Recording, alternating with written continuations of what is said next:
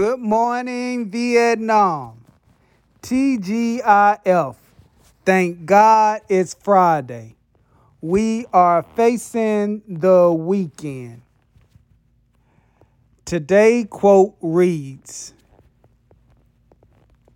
Grand Rising. Victory is having done your best. If you've done your best, you've won. Billy Bowerman track and field coach, co founder of Nike Incorporation. Step into your greatness. Today's motivation is entitled Accepting and Expecting. You can't have one without the other. So let me explain. If you are expecting something, then you have to accept whatever that comes with it. If that's the case, whatever it be beneficial or not, you have to adopt the mindset of having a more positive mindset with facing things to come. I believe that a person that has more power than they have thought they have or had.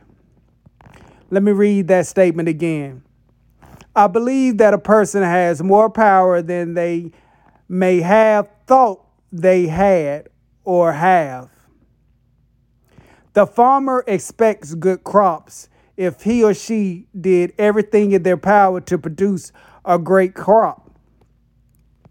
So they accept the crops of their hard labor when they sprout up.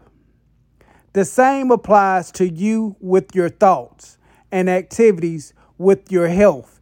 If you are doing everything to get good health, you should expect by thinking, okay, I'm doing everything in my power, so I accept the outcome of it being what it is with those said activities that you were doing nothing can come out of it except what has been put into it.